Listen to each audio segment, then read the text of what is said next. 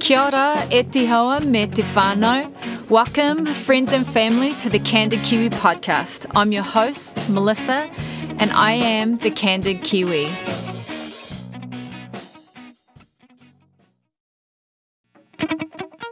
Kia ora and welcome to my seventh episode. Thanks for being here. In this episode, it's just you and I. And I'm going to talk to you about all of the jobs that I've had in my life. Some of them are paid and some of them unpaid. And all of the things that I've learned and the hardships and successes from working. Thanks for being here. Thanks for supporting me and for listening. And I hope you enjoy. Kia ora and welcome. Thanks for being with me for my seventh episode. I appreciate everybody that's listening. So, I was young, just like a lot of people, when I started working. I don't remember the exact age or date or anything because I'm older and I don't know if you've found this if you're older for my young listeners. Maybe you should write things down. But things seem to be getting blurrier on the back end the longer I live. Uh, I was a really good journal writer, so I'm glad I have those to look into. And maybe if I pulled those out and had a look, I'd be able to give you some accurate numbers, but I'm not going to do that. So we're just going to have a roundabout. So when I lived in Invercargill, I talked about um, the places I've lived in the fifth episode. And so when I lived in Invercargill, I got a job at Queen's Park Kiosk. Now I knew some people there, my uh, uncle and auntie, they worked there at the time, and they got me a job there. Now Queen's Park was uh, the local park in Invercargill, and it was amazing, beautiful. It had these beautiful rose gardens. It had peacocks that would wander around, and I loved them as a child. We also would feed the ducks there. There was a fountain, there was a pool, there were swings. That my earliest memory ever as a human is at Queen's Park. And it was when I was three years old. I was in this little purple bikini, and my auntie had given me a loaf of bread, and there was a brown paper bag. And my auntie told me that my job was to pick the loaf of bread into little pieces so we could feed it to the duck. I remember as I closed my eyes, I remember standing there, feeling warm with the sun on my back, and doing that task for my auntie, and I was three. And so Queen's Park is uh, something that has a lot of fond memories for me. This one wasn't as fond. but I was appreciative of the opportunity to be able to work at the Queen's Park kiosk. Now, I was pretty useless and they put up with a lot of stuff from me until they basically fired me. I don't remember feeling like I was fired, but I think they let me go, but they kept another girl and I didn't understand why. And looking back, I realized it was because I was pretty useless. So, uh, and I don't blame them for firing me. I would have fired me so, this is nobody's fault. This is just how I was. I couldn't see a job needed to be doing and do it. For the life of me, that is something that I've had to learn and that I learned as a mother of three children. It took me until I was a mother to learn the art of being able to see something needs to be done and doing it. I did not have that. Consequently, I see it in some of my children that shall remain nameless and Drew doesn't understand it because my husband, Drew, he has always been a workhorse. And I don't know if that was instilled in him in a young age or if he came with it, but he doesn't understand how some of our children just can't see that something needs to be done and just do it. And I have to confess to him, well, bro, that's me, mate. Like when I was those guys' age, I did the bare minimum that was required of me. I never went above and beyond. I certainly didn't go seeking out for things that needed to be done for me to be able to do. Are you kidding me? But for how I was, this was not a good way to be for a job because this job at the kiosk was making food, cleaning, working the register, stuff like that. And so I tried the register, and for the life of me, I couldn't figure it out. And I don't know why, because I was smart enough to be able to do math and everything, but it just didn't click for me. I wasn't able to figure out the register. I panicked. I, under pressure, I messed it up. I probably gave people the wrong change, and so they took me out from the register. And then in the back, they needed stuff done and cleaned, and things organized, and food made, and things prepped. And basically, I just did what I was told. So they're like, we need you to pull out the loaf of bread and to start making these sandwiches. Okay, so I pull out the loaf of bread. What kind of sandwiches? These kind of sandwiches. Okay, how do I make them? You make them like this. Okay, where's the cheese? Oh, it's over there. Where's the. And, you know, you get pretty tired of telling someone absolutely every step they need to do in order for things to be done. In the end, you say to yourself, well, I could have done this myself, and why am I paying this person? So I got let go because I was useless. And of course, at the time when I was like 14 or however old I was, I didn't understand it. And I was like, but I did everything they said. I did everything they said. What was wrong? You know what I mean? And so a couple of years later, or a year later, or whatever, I got a job, maybe a few months later. Who knows? I can't remember. Sorry, guys.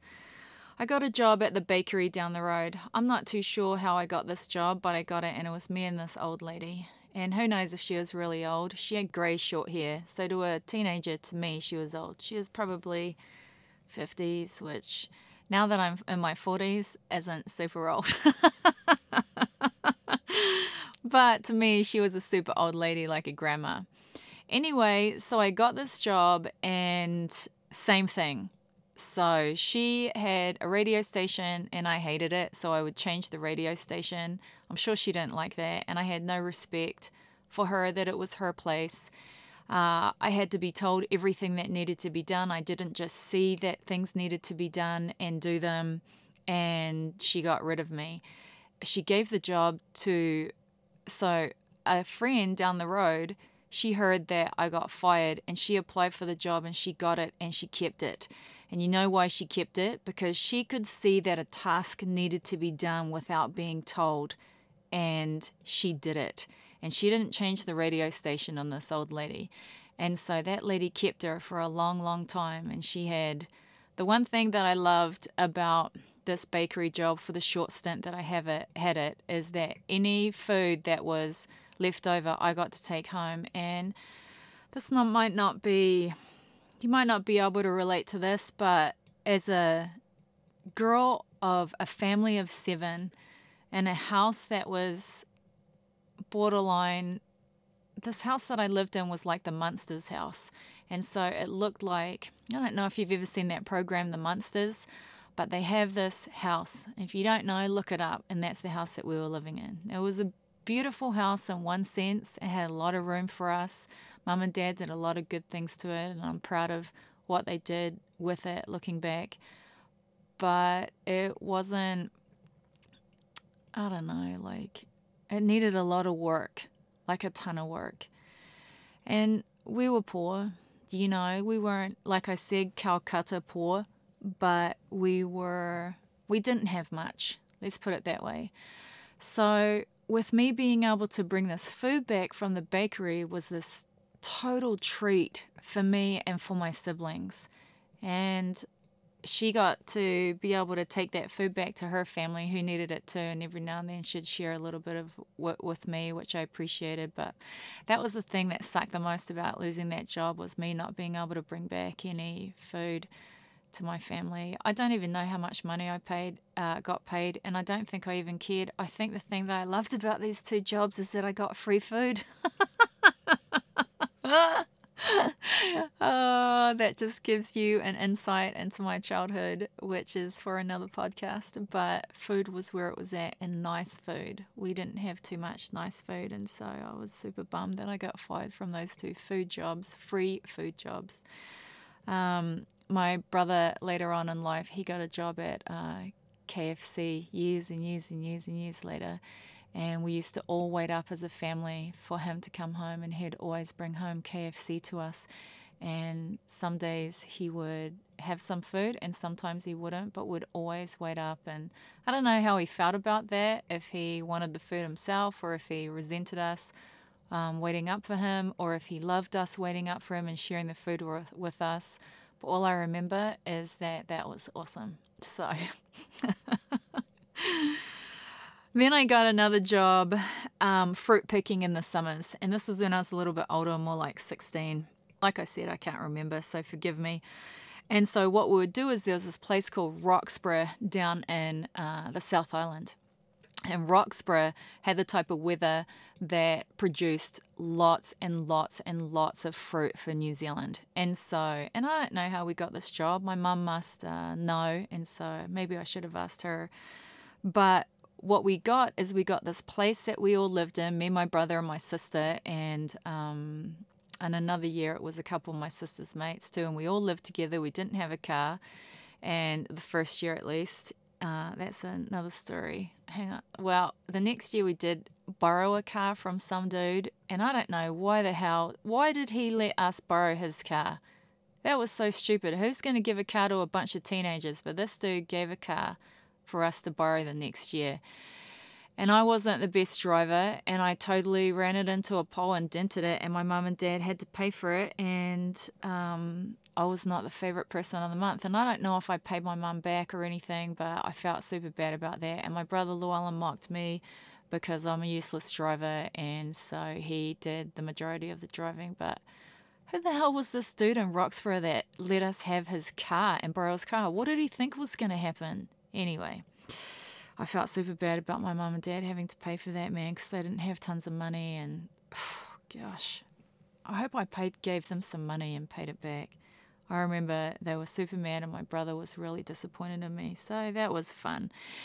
Anyway, and so let me set the scenario. So we're in this house and we have to get to this fruit picking orchard and we just chose to do cherry picking. And so in our first year we had to walk to the cherry picking orchard every morning and it was a it was a good hike. I mean, we had to get up early and walk early and so we'd put our thumbs out and try and get a ride from people that were also going to the orchard every morning. Most of the time, I think we got a ride. Sometimes we didn't, but we had to make sure we were there on time in order for us to be able to get to this fruit picking, uh, cherry picking orchard.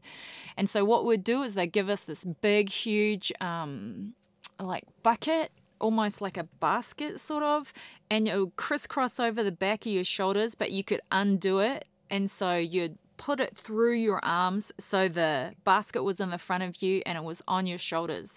And they would put you with, uh, would meet in the morning and they would talk to us about where we were going. We'd all go get on the back of a truck and they'd take us to the section that we were picking at. They'd give us a partner and usually it was my brother, my sister, or my mate, or whatever, you know what I mean?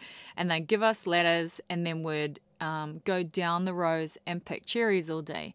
Now, what happened is you, uh, when you filled your bucket, you went over to the supervisor who was there in that part and you empty and you got it weighed and then you emptied your cherries into this big thing and you got weighed, you got paid by the kgs that you um, picked. And so if you were a good cherry picker, you could make a ton of money a day. If you wanted to muck around and eat the cherries and just gas bag, you wouldn't be able to be paid as much.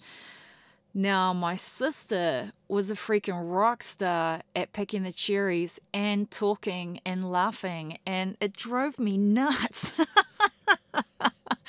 she had a talent for cherry picking, and she would make more money than me and she was gas bagging the whole time, man. And so some people, I guess, just have it and some don't. Uh, I'm not a huge success when it comes to working hard, but this job helped me to be able to work hard and have a good time. And at nights, we'd meet up with friends and we'd eat and sleep. And I tell you what, every time I close my eyes, all I would see was cherries. Like every time I closed my eyes, just cherries, cherries, cherries.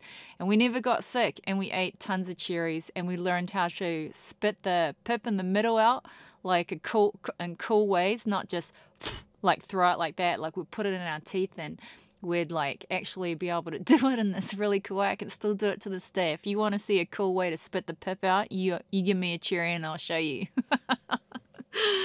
and we had a lot of fun. I can't believe my parents just let us loose out there like that, but that was my parents. They were amazing like that. Um, there was a lot of stuff that went down. There was a lot of partying. I'm just going to leave it at that.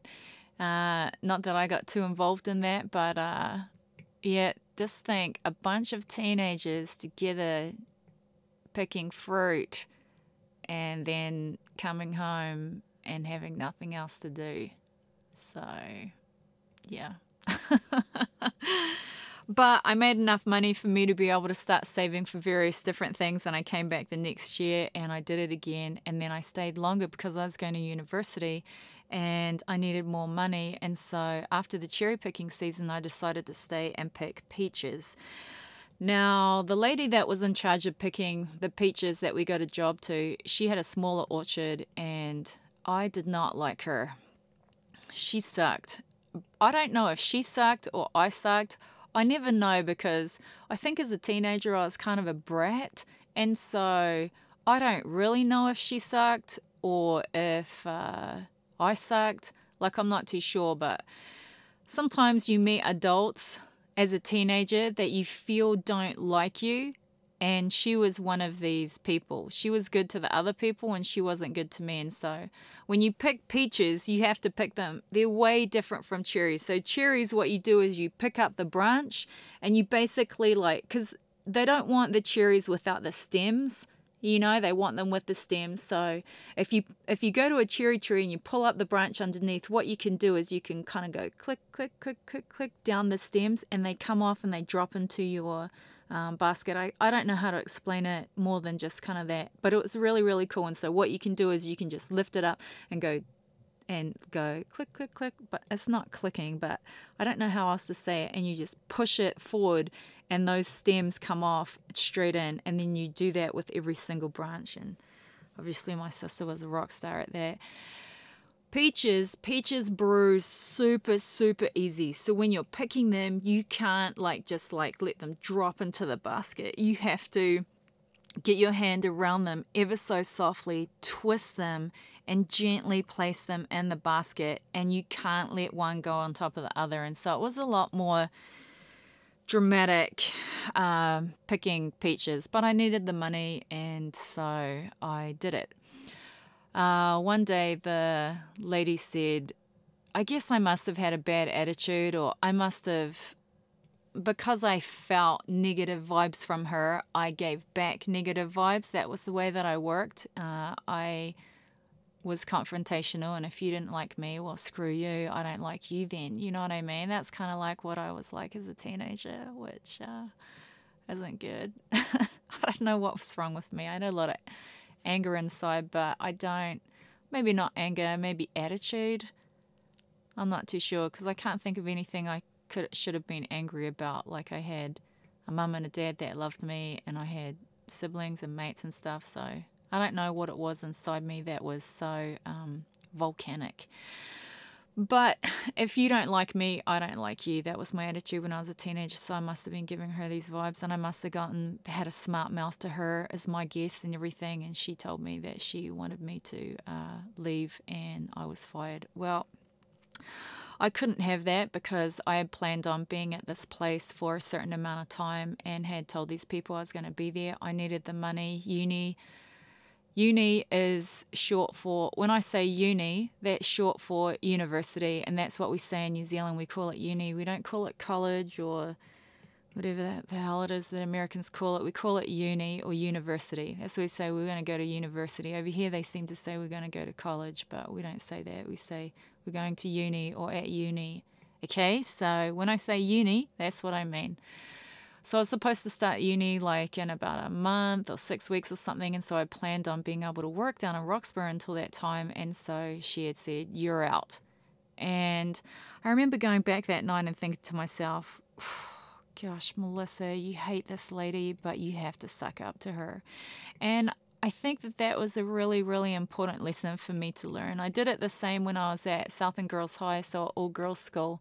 I did it again when I was there. Like, I really wanted to do art, but I didn't do it in my first year of high school. And so they don't let people who do it in their second year do it without doing it in their first year. And I remember telling my mum about it, and she said, Melissa, just go and ask. Just go in there and ask, and then work your butt off. So I went in there to the art teacher and I said to her, Listen, I know I haven't done the first year of art, but I'm begging you to let me do the second year of art. I'm telling you, I'm good at it. I'm a good artist. You'll want me. I'll fit right in. I don't need the first year to prove that I'm a good artist. Just give me a chance. And the art teacher was like, Yeah, okay. You know, you could tell she was thinking about it, but she let me do it, you know. And so I was, this peach lady had fired me because I had a bad attitude, I guess, and maybe. And uh, I went. I remember going back and thinking, you're going to have to suck up to her, and you might as well give it a go. And so I go back to, and I can't tell you, I don't know if you've ever been in this situation where you have to eat total, total humble pie to a person that has treated you like crap and you don't like, but they have something that you need and you have to basically grovel. this was what I had to do. And it was really, really hard. but obviously, I have enough humility inside of me at the time to be able to have not just said, well, stuff this and stuff her, and I'm out of here. You know what I mean? Like, I had enough inside of me to think, come on, Melissa, you have to do this. And so I go back to her the next day and I just begged her and groveled to her and told her, I'm really sorry for whatever it is that I did. And I promise you, if you give me a chance, I'll do a better job. And all of this started. I, I don't remember what I said, but I remember going and basically like dropping to my knees and not physically, but emotionally and begging this lady for a job. Now I got to put myself in this lady's shoes, and she's look. She doesn't like me, and she's looking at me, and she probably felt sorry for me, and she gave me another chance. Can you believe that? There's good people out there, but I was on the watch list and so I had to keep my mouth shut. I had to do everything she said. I had to be good. And I was. And I kept that job. So, yay for me. I totally uh, kept that job. So, that was awesome. And I was able to help pay for whatever I needed to pay for when I started up at uni. Now, while I was at uni, I stayed in the dorms at Church College of New Zealand. Church College of New Zealand was the high school that I went to in Hamilton, and it was the high school I went to for my senior year only. So, what they had is they had dorms. I stayed in the dorm as a high school student. They also had dorms that were open that uh, university students could stay, stay in. I stayed in one of those dorms with my roommate, uh, Ra, and we uh, got to i would hitch a ride to uni and stuff but the job that i got that helped me to get food was tutoring in the church college art room. So i had done art at church college and had made a ton of friends and actually the art room saved me.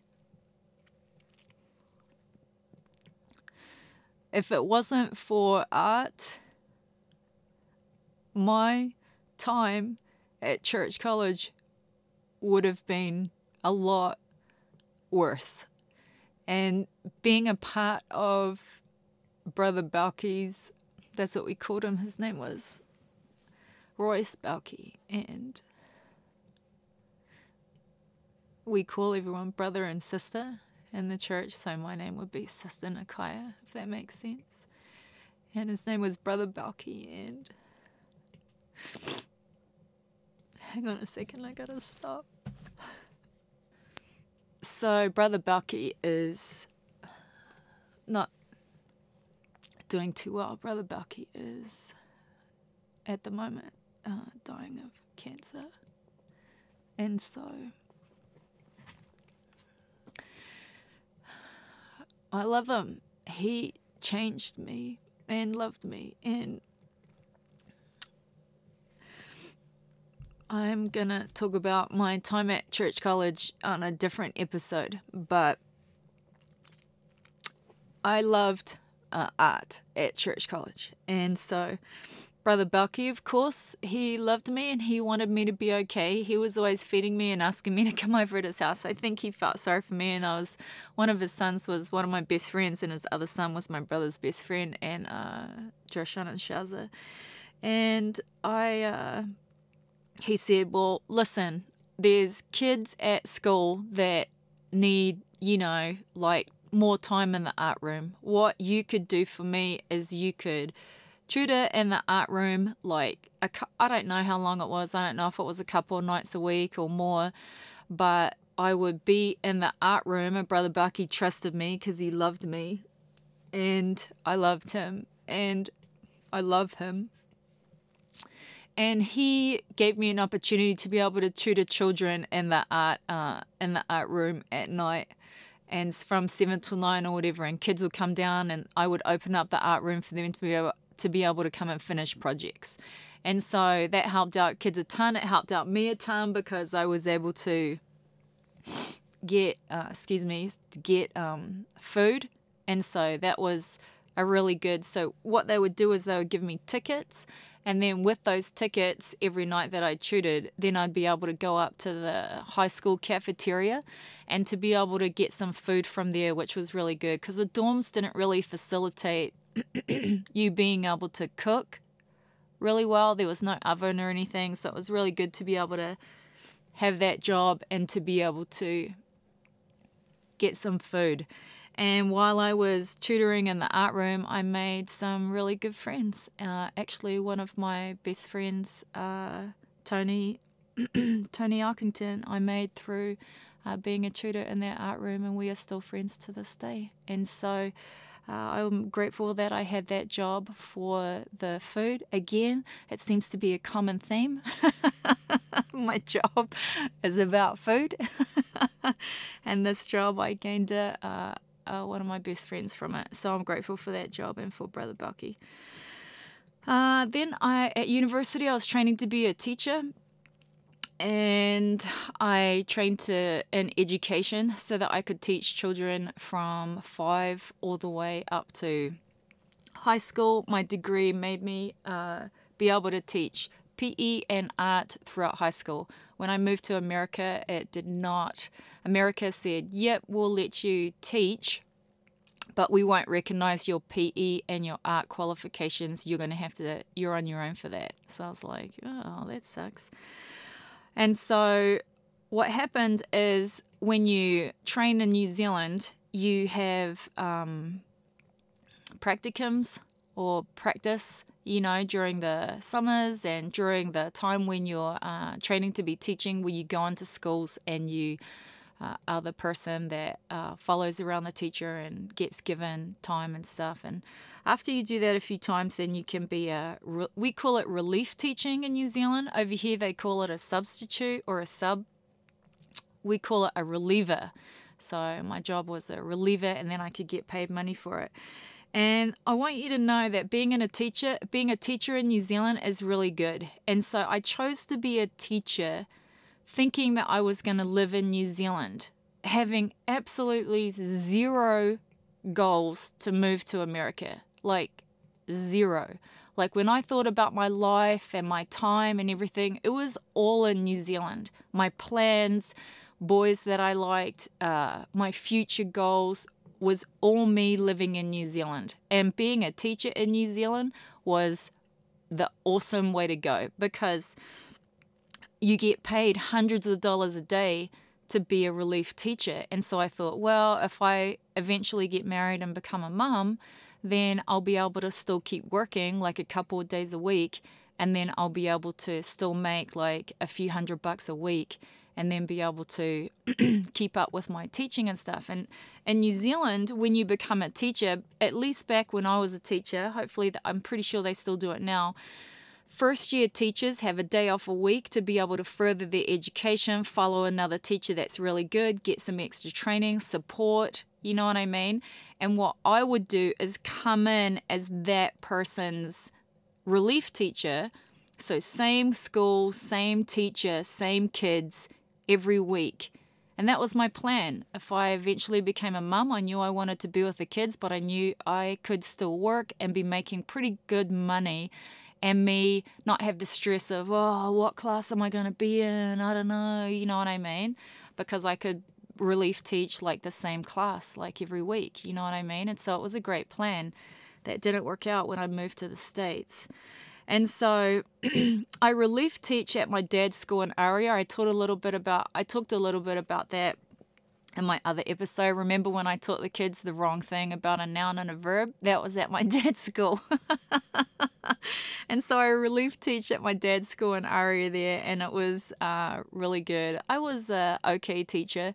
You know what I mean? Like I love kids and I'm confident in front of a crowd and I enjoyed teaching and I don't know if I'm good at it. I, I, I'm unsure, you know, but I I don't know. I liked it. It wasn't a stress to me and I thought it was pretty good. I also did some relief teaching and it was really good money and I needed money, you know, for more than just food. so I did a relief teaching gig in Tok for one term and this is the happened to be the same term that my father passed away. And so I had taught for two weeks, and then my father passed away, and then I got a week off, and then I had to come back and keep teaching. Now, I got to set the stage up for you about this uh, relief teaching gig at this school. The this class was the hardest class to date that I've ever had to teach. I only just finished having nightmares about an out of control class just a few years ago, and I haven't been teaching for like 16 years. This class was a class of six year olds, and they were brutal. I haven't seen anything before and anything since like like this class. There was six children, all boys, in this class that were really severely bad behavior problems. Like one of the kids used to jump out the window and just run away out into the field if he didn't like what you were doing. He'd just he'd just run away. And before I came in and was the relief teacher, the teacher before, which is probably the reason why she quit, I came in and this was what was going on. And I had a teacher's aide in my class, and the previous teacher would just tell the teacher's aide to go out and chase after the kid and tell him to come back. Well, fortunately, in this gig, my mum was in the class next door to me, and my mum is a total rock star teacher. When you think of the best teachers in your life and the ones that you love, picture my mum. My mum knows everything there is to know, and she is one of the best teachers you'll ever see. And my mum has worked with so many different children. She's so knowledgeable, so knowledgeable.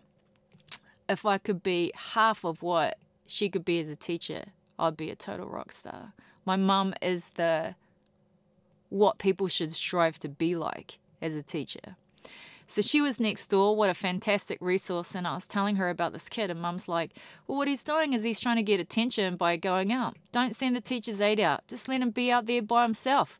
He'll eventually want to come back because no one's paying attention to him. I'm like, Brilliant, mum. And so then this kid jumps out the window, goes outside. He's trying to test me. And I said to the, and the teacher's aide went to go get him. I'm like, nah, just leave him. And she's like, but he could run away. I'm like, I'll tell the principal. I'll tell the principal that he escaped and then she can deal with it. But we're going to stay in class. I need you in class. And he can just stay out there. And so, what he would do is he, when that didn't work, he would make sure that he would come back and then start pulling faces in the window. So I'd shut the blinds on him. And then eventually, he stopped escaping out of the class because he wasn't getting the attention that he needed. And so, what I would do is I would remove him from the class when he was misbehaving and I would make him sit in timeout in my mum's room and he hated it. He hated it. He wanted to be in the room with his mates and with us. And so eventually we um, had made an arrangement with him. Now, when I had to go for the week when my father passed away, uh, they divvied out these children into other classes because they didn't want to give the relief teacher for me these children and make their life a living nightmare. so they divvied out these children out to other people. And then when I came back, the teacher said, Thank goodness you're back. These children are the worst. and they gave them back to me happily. And I was like, oh, great. Well, it's good to know that I can be appreciated and then it's not just me making this up. These kids are really, really hard. I had another kid that I think was being um, abused and he had a he was a different kind of child and I allowed him to sit wherever he want wanted. He uh, he was really difficult, but I was able to get through to him, and it was real, real try and, trial and error. And remember, I haven't finished my degree in teaching when I'm taking this class. I'm not even like fully qualified, and I've got these children that psychiatrists and trauma therapists need to be working with, and it's just me. And my father just committed suicide, so I was a wreck. and so this was crazy, guys. okay. I had two other kids that like to just break out in fistfights in class. You know what I mean? And other ones that like to just yell out swear words and stuff. And so this was my reality for 10 weeks. Anyway, by the end of the 10 weeks working with these kids, I we had a fantastic relationship. I could have taught them for another year because we had an understanding. And I like to see that as a success. Now, was I a good teacher? Who knows? But at the end of the 10 weeks, we meshed and gelled and we had something going on, and that's something that nobody else could have done. Uh, nobody else, excuse me, lots of people probably could have done it, but nobody else had done to that point. And if it wasn't for my mum and my other mate that worked at the same school at the time, his name was Noro. And Noro was, uh, him and I went through uni together, and he, we had actually met previously in Invercargill, he uh, served a mission for my church and he served down with my family. And so he went to uni with me, got a job at the same school as me, um, relief teaching, I think, or a job. And we were there together as well. So he was comic relief for me because he was having a hard time too. So him and I would be able to talk. And having friends at your workplace is everything, right? And so that's that job. And then I went um, on a mission for the church. Now, this was a job, I think, that I chose to do, but isn't um, money. Well, I didn't get paid any money. And I went because I wanted people to know about Jesus. I loved Jesus, I still do, and I wanted people to hear his message. Now, the people of Australia did not want to hear that message. and so some of them did, most of them didn't. And so uh, this job for me as a missionary was full of rejection, amazing people, crazy people, um, being teased a lot, being told a lot of things that people judged me for and thought that I was. I had people put dogs um, after me. I had to get along with companions that you're put with that you don't necessarily um, gel with and figure it out. It was really, really good for me. I learned how to work hard. I learned how to be in the job because you believe in it, not be in a job just for food and money. and it taught me a lot of life skills. It taught me um, like I said, how to work with people that you don't necessarily get along with, and how to sacrifice as well as voice your opinions and be able to uh, try and figure out what the best route is with another human. And it was the beginning of me being able to have a relationship with my Heavenly Father and Jesus Christ, which is the foundational key of who I am. I believe in God and Jesus Christ. And then it also was foundational for me to learn how to keep my mouth shut and when to open it and have respect for people and their time and who they are and to face rejection without getting depressed. And it taught me a lot of really, really good lessons that traveled through and got me, I think, made me a better person for when I met Drew and married him. I think I just think it was really good for me to be able to be humbled and realize that there's opinions and voices and good people out there that don't think, feel, do the same as you and it was it was really really good for me. I I loved that. Even though it was hard, it was a really good job for me, to, and I learned like I like I've said 50 times, so many things from it. So I'm glad. And then when I once I got back from my mission, I did some more relief teaching in an open plan classroom. This means that there was a building and there's two classes and it's just open, there's no wall. So there's a teacher over on that side of the building, and there's me teaching here, and you're just all open teaching. That was a little bit weird to start off with, and I didn't think it could work. But it's surprising how quickly you get used to something, and it was really, really good. Now, I'm kind of a loud teacher, and so it helped me to be able to realize that I needed to be able to voice my opinions and stuff, and not such a you know, crazy way like how I like to do and stuff. And so it was a really good job for me. And I was finally ready to succeed in my career. And I think that that helped me a ton.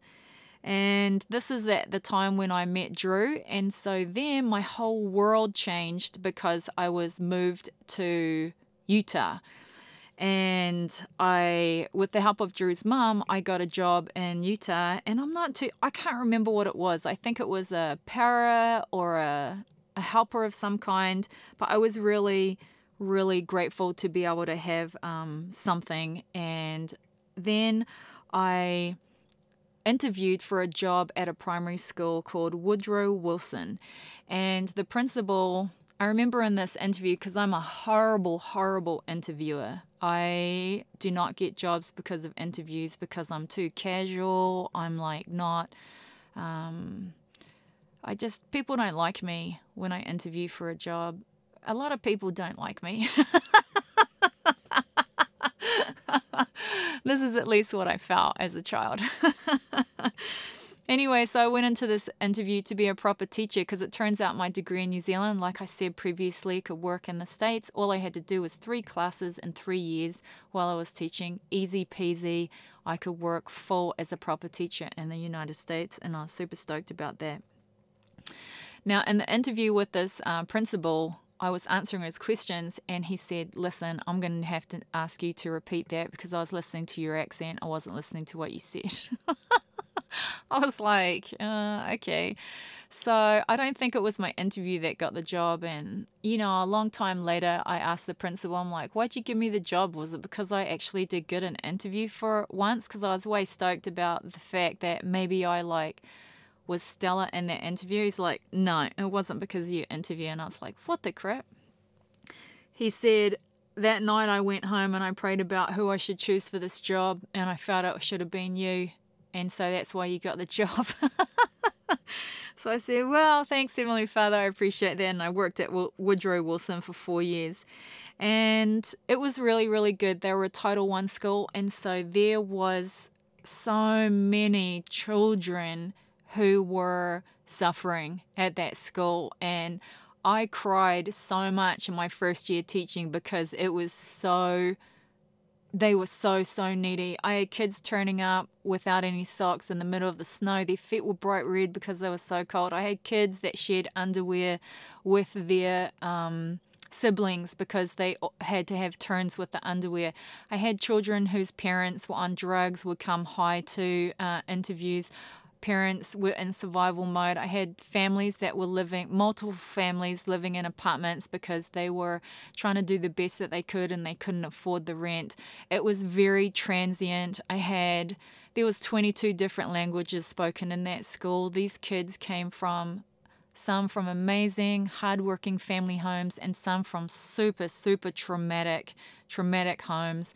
I had a girl that would sleep on the couch and she would come smelling like uh, cat pee to school every day. And so they investigated and there was four cats inside and they were just allowed to pee everywhere and she was sleeping on the couch where all the cats peed. I had um, refugee kids. I had uh, kids that didn't speak any english of course and they all needed someone you know to love them and that was me and I had teachers that complained about some of the ways that my kids smelled. And I said to the teachers, well, then don't smell them, okay? But how they smell is the last thing that these kids are worried about. I used to give a reward to the kids when they were handing in and doing various things. And one of the awards that I would give them is having lunch with me, which was the most popular award. They just wanted someone to listen to them and to talk to them. And they would tell me things. They would say that they weren't allowed in the house until their parents had finished partying some weekends. And so they would sit outside the apartment until like three in the morning when all the noise was down and they knew their parents had fallen asleep. And then they could sneak in and go to bed. I felt extremely helpless, but tried to do, but came to the conclusion that the hours that I was at school, I was to dedicate to those children, and I did.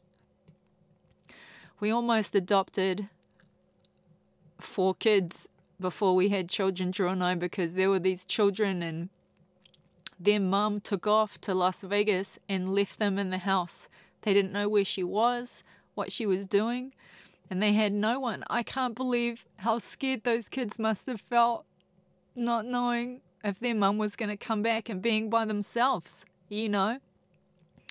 So, I don't know. It was a really, really, really good job.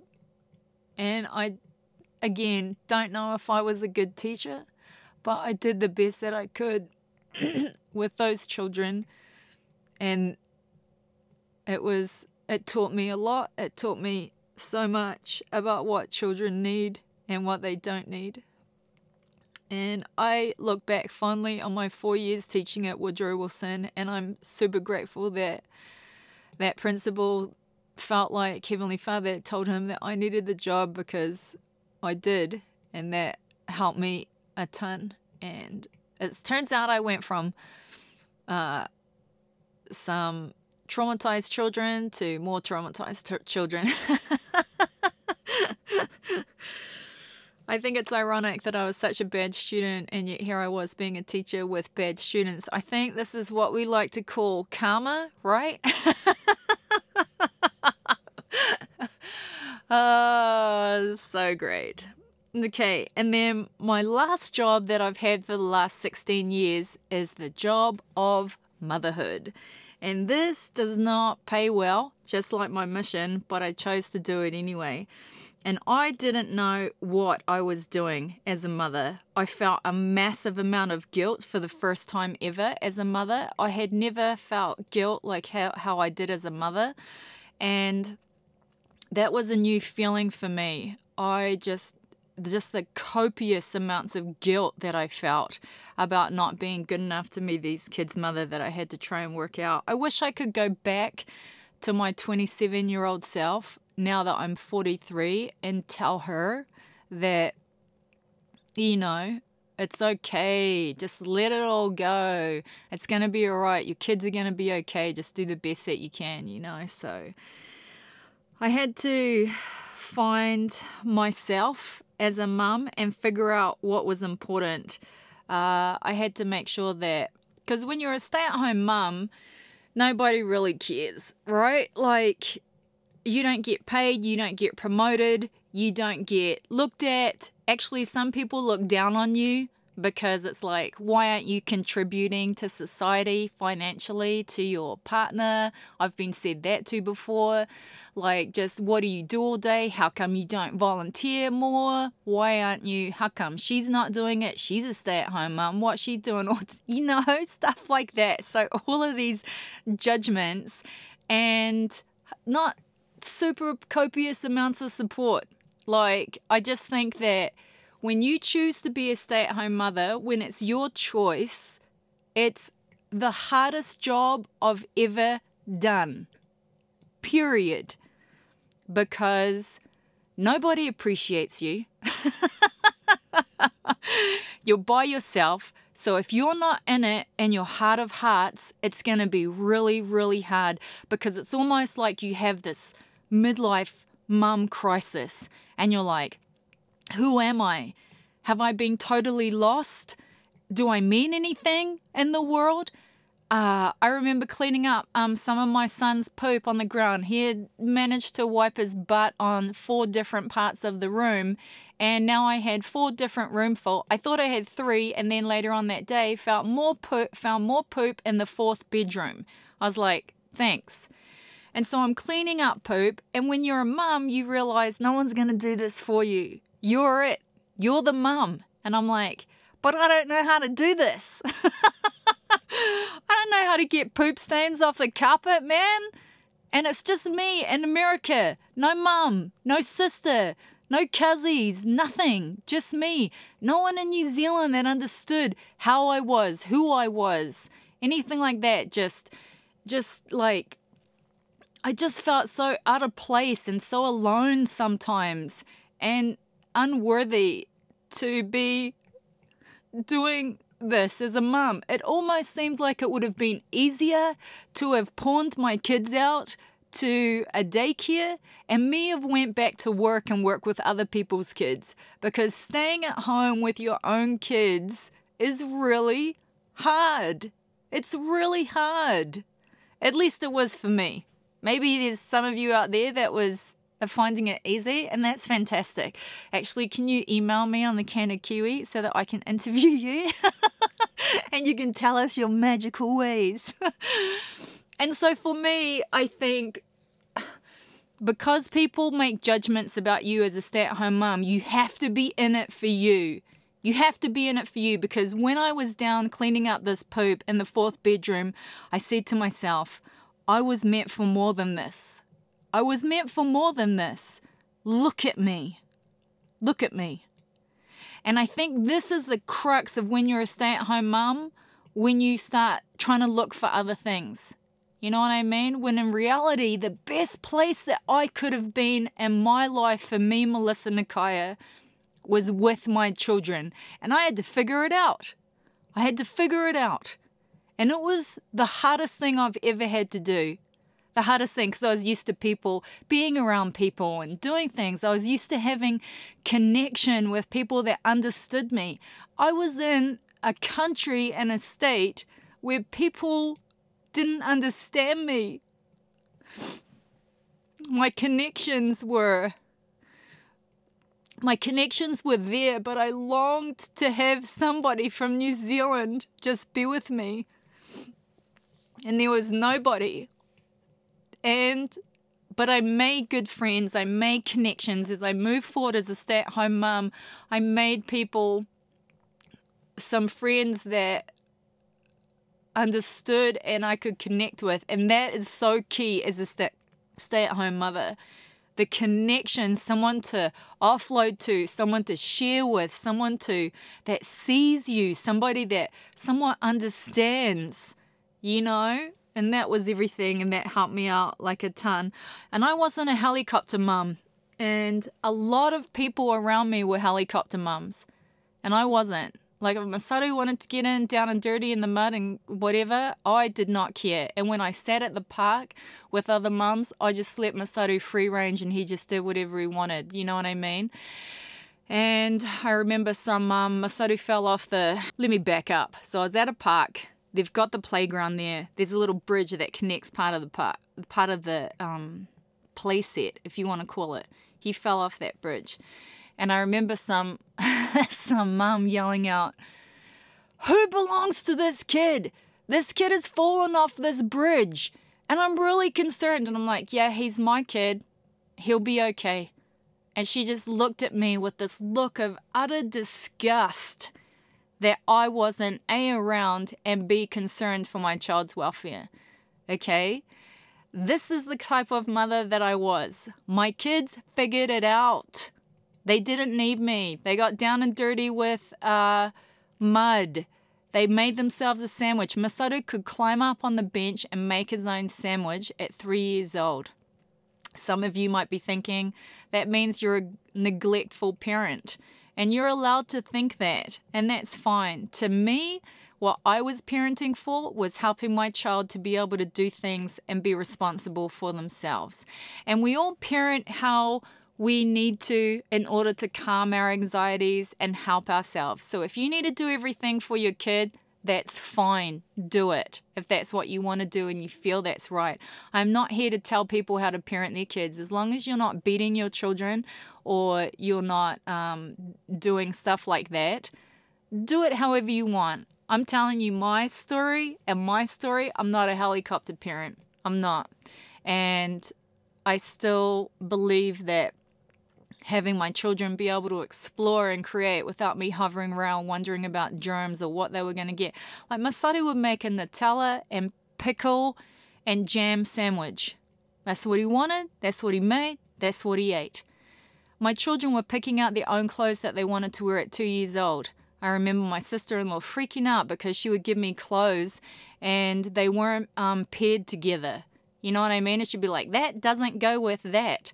And I'm just like, so? But that goes with that. And it's like, so? You know what I mean? Like, I didn't care. My children were free range chickens and they went and they did what they want. Their clothes were clean, they were fed, they were read to, they were loved. But I didn't helicopter them. And I think that helped me out like a ton for me to be able to um, figure out like m- my own thing, you know, and to be able to clean and do stuff that I wasn't hanging around them. You know what I mean? I didn't uh, do themed birthday parties. That wasn't something that I did. My house wasn't themed and beautiful because I'm not good at that stuff. I walk into some, I used to walk into some mums' houses and it was just beautiful and that's fantastic. And um, some people love doing stuff like that and they find the deals and they do it. It makes them feel good. And I think that's amazing. That wasn't me. My house wasn't a house that would be in a magazine. My children weren't dressed like how they, uh, to be in a magazine. I didn't do themed like I said, birthday parties. I put up some decorations from the dollar store, and that was about it. And I don't do that now. I gave up because you know why? Because for me and my kids, I realized they don't really care about decorations. And why am I spending money on this? And, you know, and so. I don't know. Maybe my kids missed out because I looked at the, these theme parties and they're just beautiful. And like I said, if you do themed parties and you love it, that's fantastic. And I'm really happy for you. And I think that's amazing. That wasn't me, so I didn't do it. And so I was simple. I was a simple mom, but I was a tough mom too. Like if my kids, like I said, if my kids got um, hurt, I would help them. But I don't know. I was just that was I kind of like was like my mother in that way. And but I was learning every day how to be a mum. So I was kind of a mess. I had a messy house, like my first couple of children. I wasn't organized and I'm not an organized person. I didn't have spreadsheets. I didn't have like recipes that I was going to do, nothing. I was actually not a very good cook.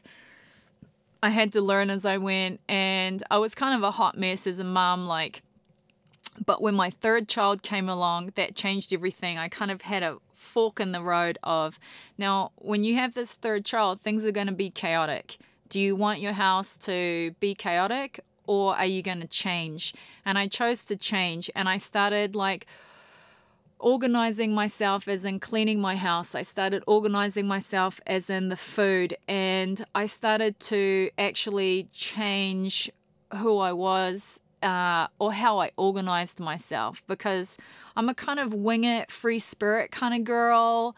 Drew's the organized one. But as a stay at home mom, once you have multiple children, you kind of have to be organized and know what you're doing. You can't just be, at least for me, I felt as if I needed to start or being a little bit more organized, which was super helpful and I thought and I thought it was really, really good.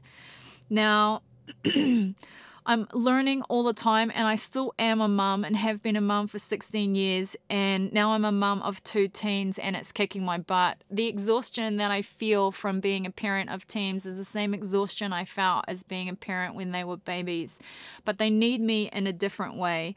And when you're a mum of little children, you have this illusion of control over them because you set their play dates, you drop them off, you pick them up, you have them everywhere. But when they're a teenager, it's not like that anymore and it's almost like you're you're you've been pushed aside when they've become a teenager and you realize that that illusion of control that you had was just that. It was a total illusion.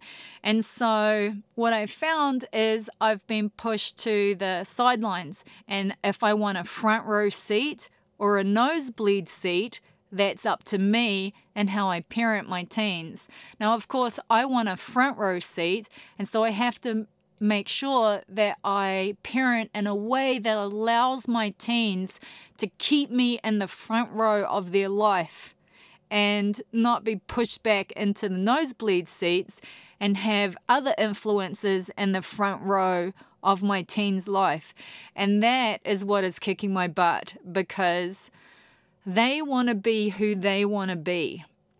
And I need to let them and facilitate that in a way that allows them to try and figure that out, but in a safe environment from a, a mum and a dad who is trying to protect them from hurting themselves because teenagers will hurt themselves. it's been really, really hard and really tough, and I'm not a perfect mother, but I tell you what, uh, my friend Shannon said this to me. There's two truths. The two truth is this: is that I'm doing my best, and it's not going to be enough. Okay, and so what happens is I'm a mum, and I'm doing my best. I absolutely am. I can look at my children's in the in my, at my children's faces, and I can tell them what I have given you in this past 16 years is my best. It was my best on the day that I yelled at you. It was my best on the day that I didn't yell at you. That is my best. Now, is it enough to make you the perfect human? No. And that's not the goal, right? Because was there a was there is there a little bit of neglect that went on maybe i don't know like was there damage from me yelling at my kids sometimes probably right will they have to be in therapy i'm not sure but if they do and if i'm in the front row then if they need anything from me i'm going to be there for them apologizing but telling them that that was my best and that it's probably not good enough right? And I think this is what I have to remind myself as a mother is you're doing your best and it's not going to be good enough to give them everything that they need. They have to figure that out for themselves. What you're giving them is the very best that you can do, and that's all that can be asked for. And I think that that's what I've been trying to do as a mother. You know what I mean? It's changed my entire life and my whole perspective on my life. The reason I'm in therapy is because I came to a point when I realized that I have to learn to love myself and be authentically myself and to be forgiving of who I am and understanding and compassionate in order to have a shot of being a decent mom for these children that mean the most to me in the whole world. And so it's children and being a mother that has made me the best person that I could be. Nobody could push me to be this intrinsically visual of how I'm feeling if I didn't have children. I don't believe. My children have pushed me to try and be the best that I can be for them, but really for me right? And without being a mother, I don't know how long it would have taken me to come to this point because I want to give Masaru the best version of myself that I can so that he can see what it looks like to love himself, to be the best version of himself, and Yuki as well, especially since she's a girl and I'm a girl and she wants to be a mum. I have to show her how a strong woman that loves herself and is confident looks like. And I can't just tell her, I have to be that. And it's really hard because I've got a long way to go. But because of these beautiful, beautiful people that I've been a mother to, I am becoming a better person. Now, am I perfect? No, uh, not at all. And so it's the, been the worst paying job that I've ever had but I've learned so much from it. And this podcast is part of me wanting to be and do and give back uh, to the community and be a better version of myself. I want you to feel like you are not alone. I want not that I'm saying that you're any of these things, but I want you to feel like you have somewhere to come that's a safe space. I want you to listen to people's stories and them have a safe place. I want you to be able to come and to know that this is an honest space for us to be able to tell each other's stories and to be together. And nothing worthwhile comes without working hard. And this is what I've learned. And this podcast has been really, really hard for me. And I am not tech savvy and I don't know what I'm doing. Okay?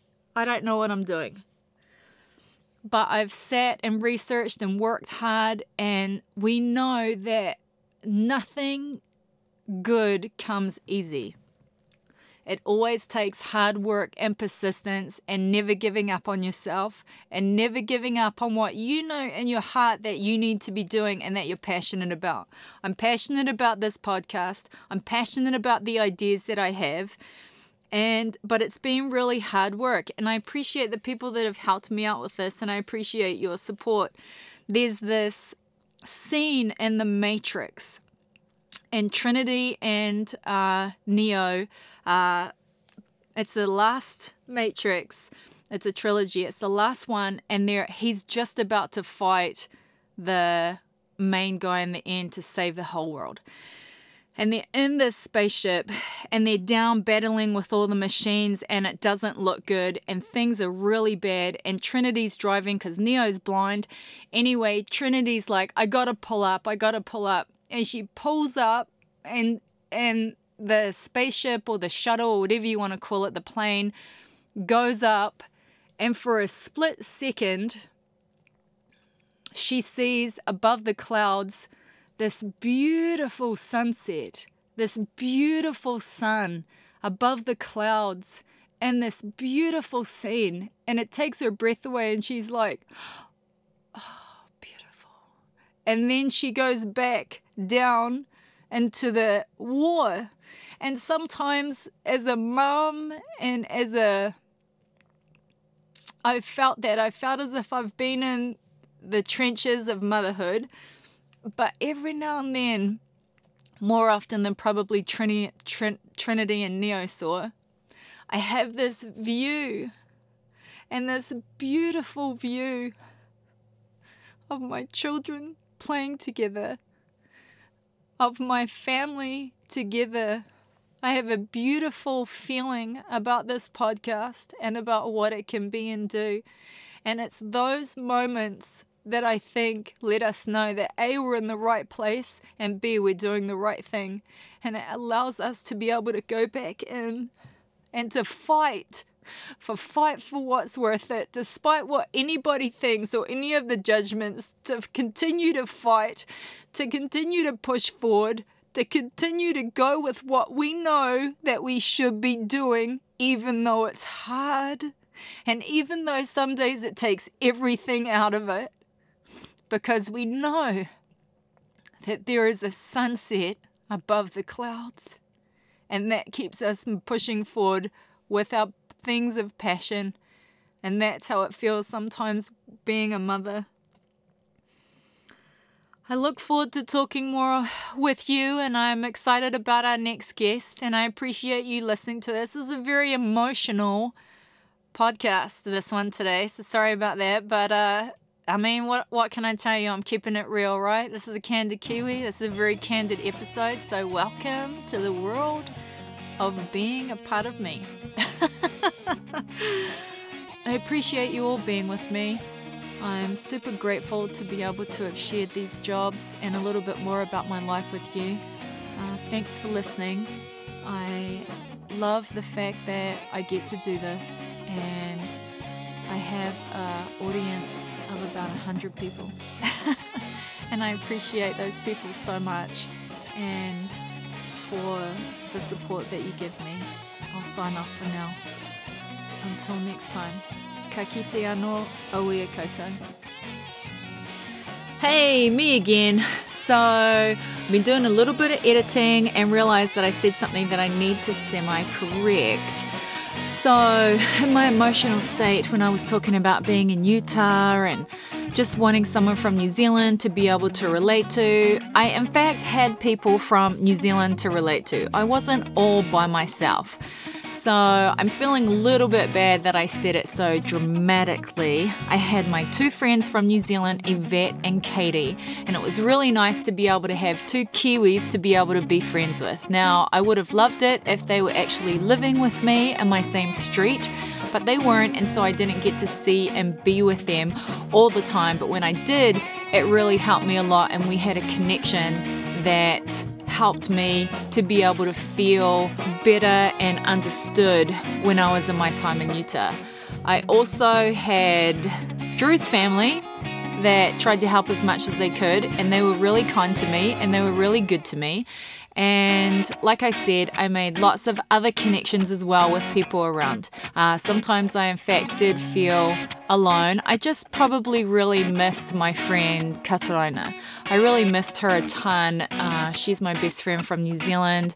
And sometimes I just long for her. And as I was saying that little dramatic speech of mine about how I was alone sometimes and as a mum in Utah, really in my mind, I envisioned missing Kat because I wanted her to be in my life. Kat understood me, Kat got me, Kat had a connection with me that can't be duplicated. I miss her in my life and I missed her when I was a young mum because we knew each other inside out and it was easy, really easy. Do you have anyone in your life and your connection with them is extremely easy? Like, I knew I was welcome in Kat's house whenever I needed to.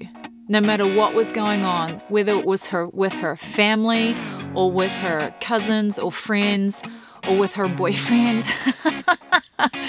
I was always welcome in her life and sometimes I just miss that connection of having somebody that was there for me no matter what. So that's kind of the background of why I was feeling a little bit sorry for myself.